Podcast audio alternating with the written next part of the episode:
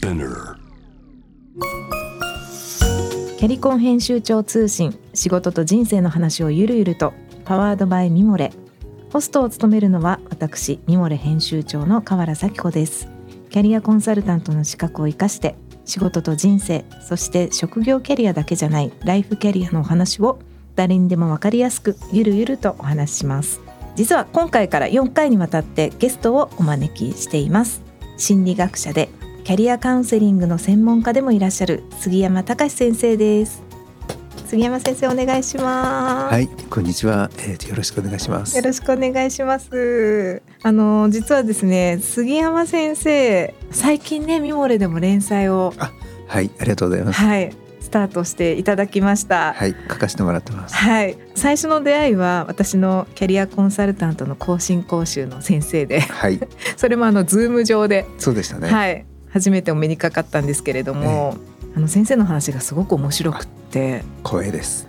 もうずーっとまあ授業も聞いてたんですよちゃんと。はい。聞いてたんですけど、連載お願いしようって思いながら聞いてました。あ、それは嬉しいです。ありがとうございます。はい、っていうのは、まあ、その当時私あのあのミモレでキャリアの記事をなんかいろいろ作って配信してたんですけど、はい。はい。自分が想像していたよりも読まれていなくってこうキャリアっていううん言葉がはい。入ってる記事が特に読まれてない、あそれはショックですね。ことに気づいたんですよ。ええ。あれあれって思って、えでこれはあのちゃんと伝わる言葉でうん。伝わるように記事を作らないと、はい。多分皆さん読んでくれないんだろうなと思ったんですね。はい。でそういう中であの先生のうん。お話を、はい。まあ、その時はその講習だったんですけどお話しして、はい。なんかとてもこう柔らかくて、え。優しいこう包み込むようなあと言葉選びもとってもこうソフトでええ難しくなかったので、うんあこれはあのこういう感じでぜひ連載をしていただけたら、皆さんにこうキャリアをね自分ごと化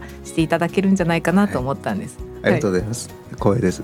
はい、今日はどうぞよろしくお願いします。はい、よろしくお願いします。第5回のテーマは誰にでも人生の物語はあると題して、えーキャリアのお話を、えー人生の物語として皆さんに自分ごと化、していただけるお話を、杉山先生にしていただきたいと思っています。さて、えー本編に入る前にミモレ編集部がピックアップしたキャリアニュースをお伝えします。フリーランス女性と企業のマッチングや再就職支援に取り組む株式会社ワリスが10周年を記念し4月15日無料オンラインイベントを開催。一部ではジャーナリストの浜田恵子さん。神奈川大学教授臨床心理士の杉山隆さんをはじめ多彩なゲストをお迎えし自分の手で主体的にキャリアを作っていくキャリアシフトの起こし方について語り合います。2部では100名限定で無料キャリア相談ワリス社員への質問参加者同士の交流などインタラクティブにコミュニケーションを図ることができるブースもあります。開催は2023年4月15日土曜日です。時間は1部が10時から11時25分2部が11時30分から12時30分2部への参加応募締め切りは3月20日17時までです。参加は無料。詳しくは株式会社ワリスホームページをご覧ください。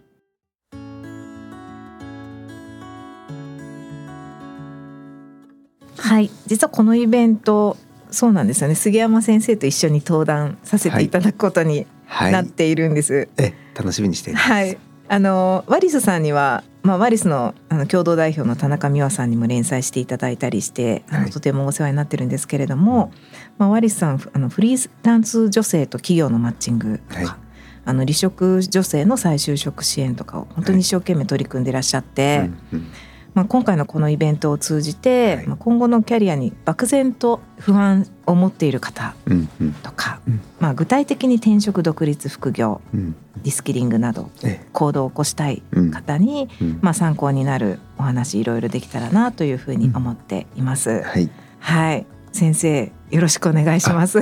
あのこちらこそですね。あのなんかね、あの、はい。自分を狭く定義なさってる方が多いような気がするので、うん。あの自分の定義を広げて、自分にできることをもっと見つけてもらってね、あの自分らしい生き方を見つけるヒントになればなんてね、うん。あの思ったりしていますのであのぜひ私も楽しみにしています。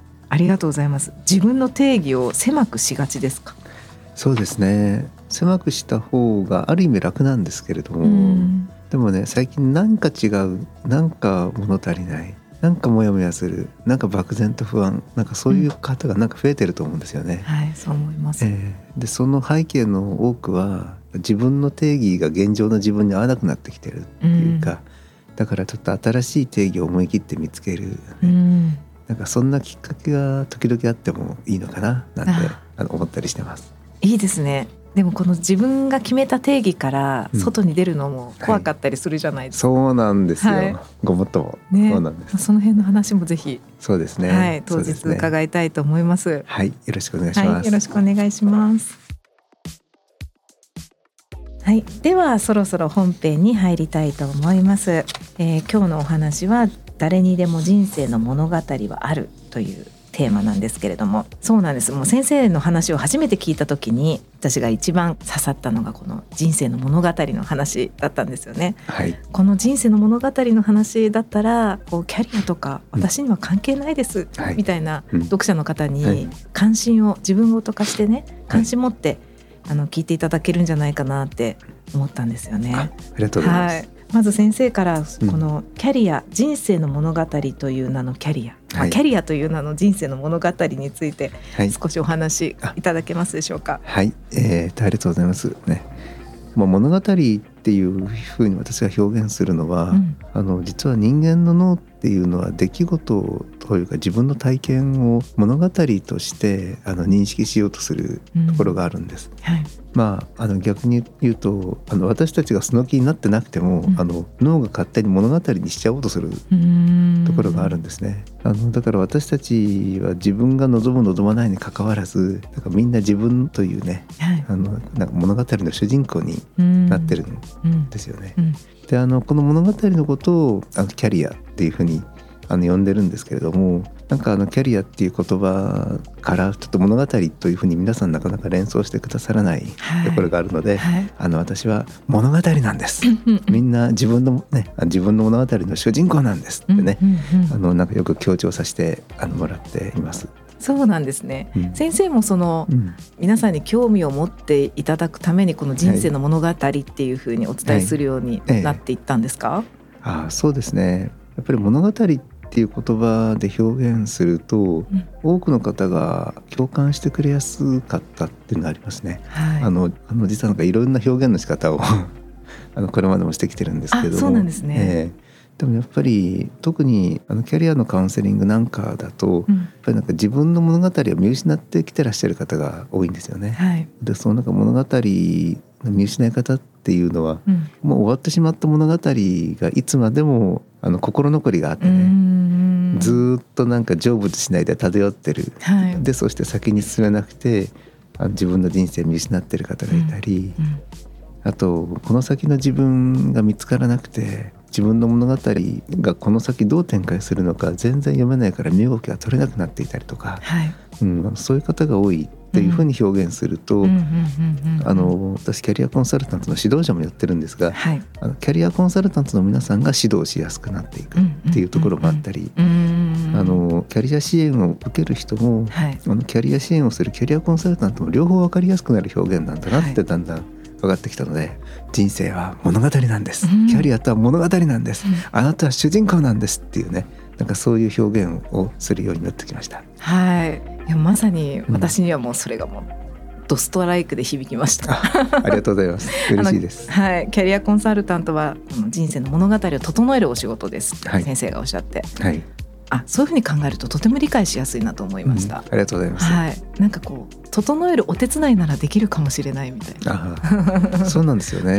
ね。なんか何かこう,、こう素晴らしい助言ができるかどうかっていうことに関してははい。常に不安しかないんですけれども、その目の前にあるえ目の前にいらっしゃる方のはい。人生の物語をこう一緒に整える、えはい。そのお手伝いっていうことならはい。できるかもしれない。ああ、そうですね。いや本当にそうで、うん。あのなんかキャリア開発っていう言葉が時々使われるんですけど、はい。これってあのキャリアを作ってあげるみたいなニュアンスにね、キャリアデザインとかね。そうなんですよね、はい。うん、だからもともとはデベロップメントっていう言葉はあの本来あるものがしかるべきうん。形に整っていくっていうあの意味なので、うん。だからあの開発って表現せずに整えるっていうね。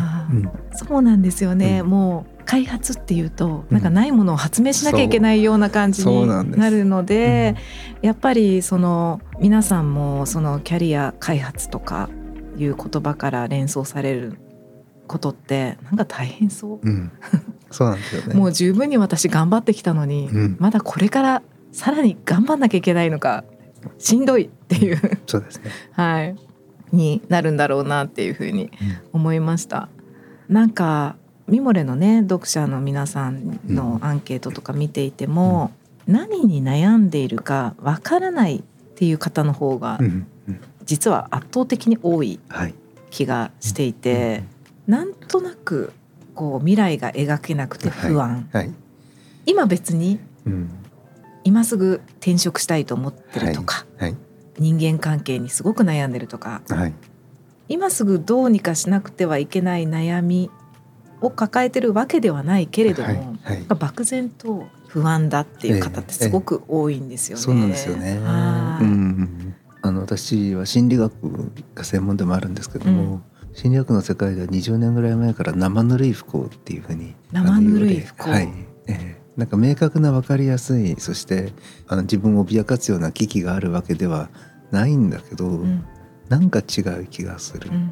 なんかこのままじゃいけない気がするうん。っていうなんかそういう漠然とした不安とか焦燥感。うん。そんなものがなかなか取れないみたいなね、うん。そんな人が増えてきてるなあっていうのが言われていて、うんあのもっと言うとあのユングが昔悩みがない悩みっていう表現をしてるんですね。うん。あの具体的で明確な悩み事がなくなっていくと、うん。なんかその人の本来の自分の存在って何なんだみたいな、うんそんな悩みが湧いてくる。うん。まああの生ぬるい不幸の大半はこのユングが言うところの悩みがない悩みなので、うん。なんか自分という存在のねうん。あり方っていうか、はい。あの自分という存在って何の意味があるんだみたいな、うんうんうんそんなところに悩んできた人が増えてきてるのかもしれないなっていう気がねちょっとお話聞いてるとしてきます。そうですね、なんか食べるものがなくて困っているとか、はい、今目の前にある仕事がなかなか覚えられなくて困ってるとかだったら、はい。はい明確だったけれども、はい。はい。そういうことでもなくそうなんです。なんとなく未来が描けないそれこそ人生の物語でいうと、はい。今ここからの物語がうん、イメージできない。そうなんです。ってええいう状態がこう皆さん辛いって思っていらっしゃるってことなんでしょうか？そうですね。あのまあきっとなんかあの自分という物語に対する自信とか誇りとか、うんあるいはあのちょっとこういう言葉使うと怪しげですけど魂みたいなはい、あのあの持って生まれた感性が求める生き方ってあるんですよね。うんうんでその持って生まれた感性が求める生き方と何かが違う。でもその違いがよくわからないとか。はい。でどうしたらなんか自分の持って生まれた感性が喜んでくれるのか。はい。あのそこがわからない。ちょっとすあのそんな方に向けてねあうん。のカウンセリングとか、うん。あのキャリアコンサルティングとかしたいなって思ってます。そうですよね。持って生まれた感性と合わない、はい、まあ、多くの人は自分の感性って今多分聞きながらはい、なんだろうって思ってらっしゃると思うんですけどそうなんですよね。どうやって見つけたらいいんですかね？あいやあの私の本を買えばできます。あのどちらのに本ですか？はいあのかなり長いタイトルなんですが、はいどうせうまくいかないがなんだかうまくいきそうに変わる本です。えーっと長岡書店さんです。はい。あじゃあそこでこう簡易版がそうですね。できるってことですね。はいでき自分のはいこう感性について知ることができるってことなんですね。自分の感性うんについて見えてきたとすると、はい何で自分は喜ぶのか、はい。見えてきたらこれこのその自分の人生の物語にどうやって生かしていけばいいでしょうか？あそうですね、あのまあ人生の物語っていうのはあの物語のスタートって動機づけモチベーションなんですね、はい。えね、あのだからなんか自分が何にモチベーションを感じるのかうん。っていうところをねあの理解しておいた方がよくてはい。自分のなんかモチベーションの湧きどころが分かってくるとうん。それをどう自分の生活うん。あの仕事とか日常とかにあの落とし込んでいけるかなっていうふうにねあの整えていけると、あの自分の物語の起点ができるんですね。はい。モチベーションってい物語。の起点ですね。はい。うんままあ、ただねこの起点をなんか自分一人で作れる方とはい。なかなか自分一人では作りにくい方もいらっしゃるんですね。ええ、で大体自分一人で作れた方っていうのはあの起業してあの成功しましたとか、大きな企業さんの中でなんか自分のモチベーションがずっと続くからうん。気が付いたらあの役員になってましたとか、あのねなんてこともあったりするので、はい。あのまあ、そういう方のあの講演ってなんか大体感動的ですよね。うん。ううん。ん、だからあのこの感動のポイントっていうのはやっぱりなんか自分のモチベーションの出所っていうことに気づかれて、うん。でそれを貫かれてうん。やってこれてそして結果がついてくるという物語が完成してるから、物語が完成してる、そうですね、はい。本当に、だからなんか感動的なねあの要素がある。はい、と思うんですよね。うん。一方ではそのそういう成功談のストーリーって、うんはい。その自分で物語を作れないはい。多くの人にとっては、はい。感動的な話ではあるんだけど、うん、あまり参考にはならないそうなんですよ。はい。そうなんですよ。なりがちなんですよね。なんか私たちミモレでも、はい。あのいろんな方のこうキャリアストーリー、うん。体験談の記事をたくさんやったんですけど、はい。また成功した方の体験談って、はい。あまり参考にならないんですよねっていそう意見が多かったんですよね。うん。それはその人の物語であって、そうなん。で私の物語にはあまり参考にならないっていうす。はい。ことうんだったんですよね。うん。だからうん。自分の感性に気づいてうん。こう動機づけ何にモチベーションが上がるのか、うん。気がついてそのそれを物語の起点にしてうん。歩んでいこうってうん思えたらいいんですけどね。そうですね。なかなかそう簡単ではない。そこなんですよ。ええ。んでそういう方を支援するために、うん。あの心理学者の多くがうん。あのキャリア支援はい。の方法論とか、うんうんうんうん。あのまあキャリア支援のねなんかいろんな理論みたいなものを作ってはい。あの来ているのであのそれを使ってね参考にして皆さんがもっと自分として生まれて自分として生きてよかったはいってね、あの思ってもらえるようなうん。あのキャリアを見つけるお手伝いがもっとしたいなってね、はい。あの思ったりしてます。なかなかねあの自分一人で見つけるのって難しくて私もたまたま見つけられたのはラッキーだったと思ってて、はい。本当だったらあの大学生の時に、ん。あのキャリア支援の専門家に出会いたかったって今思ってます。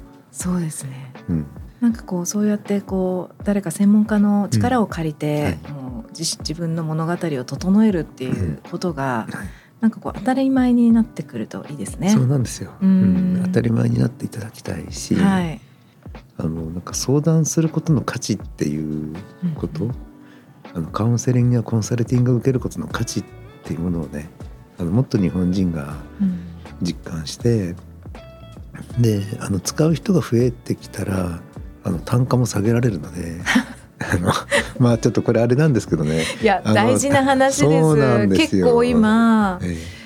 数万円とかね。そうなんです、はい。はい、使ってくれる人が少ないので。カウンセリングそうなんです、多いですよね。そうですね。どうしても高くなっていく。うーん。だからみんなが使い始めたらもっと。単価が下がる。はい。みんなで単価を下げていきましょう。下げましょう。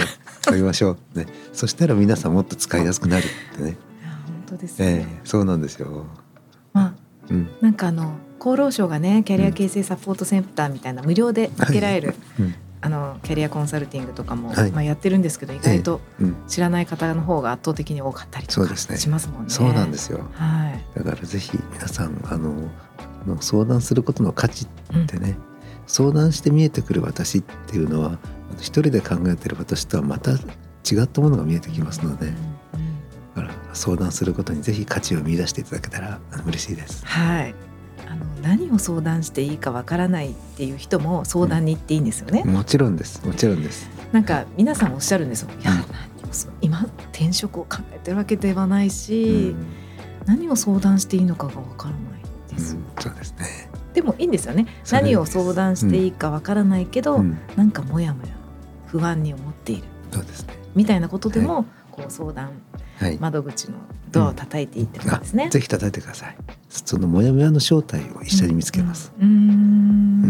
ん。でその見つけたモヤモヤの正体をどうするか。うんうんうん。なんかそのモヤモヤの正体と共に生きていくっていう選択もありだし、はい。そそのモヤモヤの正体が自分の中の成仏していない何かだったとしたら、一緒に成仏させる方法を考えたり、はい。うん。あのいろいろそこから展開しますので、うん。本当よくわからない。でもお遠慮なく聞 いやいいですね。あの私にはキャリアみたいなものはございませんみたいなうん、方も、はい。あのにも人生の物語があって、はい、むしろそういう方の方がなんか語りたい物語がね、はい、なんか実はあったりとか。そうですね。あと先生がおっしゃるように、うん、成仏しない物語があって、ええ。それでこうずっとモヤモヤしてらっしゃるみたいな方も多いかもしれないので、そうですね。はい、いぜらっしゃるとひ思いますはい、うんあのこの人生の物語を皆さんがご自身の物語をね整えられるようになるといいなと思いました。はい、ありがとうございます。はい、ありがとうございます。えー次回のエピソードは職業キャリアとライフキャリアです。えー杉山隆先生に引き続きご登場いただきたいと思っております。はい、えー職業キャリアとライフキャリアってあの私もキャリアの勉強をする前まで知らなかったんです。キャリアって仕事のことだと思っていたので、でもそうじゃないんだよっていう、えーお話をえー杉山先生にしていただきたいと思います。次回もどうぞよろしくお願いいたします。はい、よろしくお願いします。さてリスナーの皆さん最後まで聞いてくださってありがとうございました最後にミモレ編集部のおすすめアイテムを紹介したいと思います。今週のおすすめアイテムはですね、えーミモレストアのエブリデイ吸水ショーツになります。えーミモレはウェブマガジンなんですけれども去年の6月にミモレストアというコンセプト型の EC ショップをオープンしました。で、えー今日ご紹介するのはそのミモレストアから、えー発売中のエブリデイ吸水ショーツという商品です。あの生理用の吸水ショーツは皆さん聞いたことがあるかと思いますし使ってる方も中にはいらっしゃるかもしれないんですけれども、えこれはエブリデイ吸水ショーツという商品で生理中だけじゃなくて、えその前後とかあるいはその織物とかでライナーをね365日手放せませんみたいな方もいらっしゃるので、まあ、そういう方々にも向けて、えー毎日履けるすごくライトな履き心地の、えーエブリデイ吸水ショーツを作りました。全然あの履いてることを感じさせない軽い履き心地ですしなんかなんて言うんでしょうなんかいつ何が来ても大丈夫っていう安心感ってこんなに安心なんだなっていうことに、ま気がつくんですよね。なのでよかったら皆さんぜひちょっとミモレストアの方ねチェックしていただきたいなと思っております。スキニスシームレスライト吸水ショーツ2枚組えーミモレ限定セットで、えー洗濯ネットがついております。ブラとのセットのアイテムもありますのでよかったら、えー私のキャリコン編集長通信の記事の中にもリンクを貼っておりますしこちらの概要欄にも貼っておきますのでぜひチェックしてみてください。キャリコン編集長通信仕事と人生の話をゆるゆるとは毎週金曜日にニューエピソードが配信されます。このポッドキャストはミモレスピナーのほか Spotify、Apple Podcasts、Amazon Music など主要なリスニングサービスにてお聞きいただけます。ハッシュタグは仕事と人生の話をゆるゆると。メッセージの宛先は概要欄にあるメッセージフォームのリンクからお願いします。フォローボタンからフォローをしていただけると嬉しいです。ミモレ編集長の河原咲子でした。